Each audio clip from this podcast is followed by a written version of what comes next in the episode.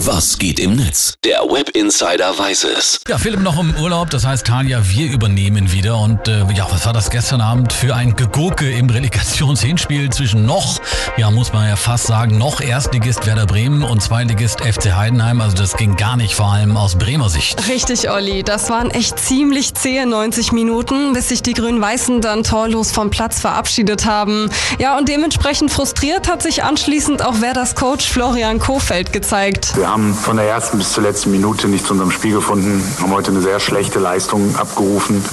Das einzig Positive und das aber klar getrennt von der Leistung ist, dass wir kein Gegentor bekommen haben. Das ist ja mal bescheiden, kein Gegentor. Also wie es aussieht, ist das Glas für Kofeld offensichtlich noch äh, halb voll, ne? Da hast du recht, Olli. Das Netz ist da aber eher geteilter Meinung. Fums Magazin schreibt, 1000 Zuschauer, die sich übertrieben aufregen, Ü40-Spieler, die auf der Bank für den Notfall sitzen und 130 Fehlpässe nach einer Stunde. Ist das Relegation oder schon Kreisliga? Oh je, und jetzt geht natürlich die Abstiegsangst um. Bei Bremen gibt es für das Rückspiel da am kommenden Montag keine Steigerung. Drohen dem Verein echt schwierige Zeiten, nicht nur sportlich, sondern auch wirtschaftlich, finanziell.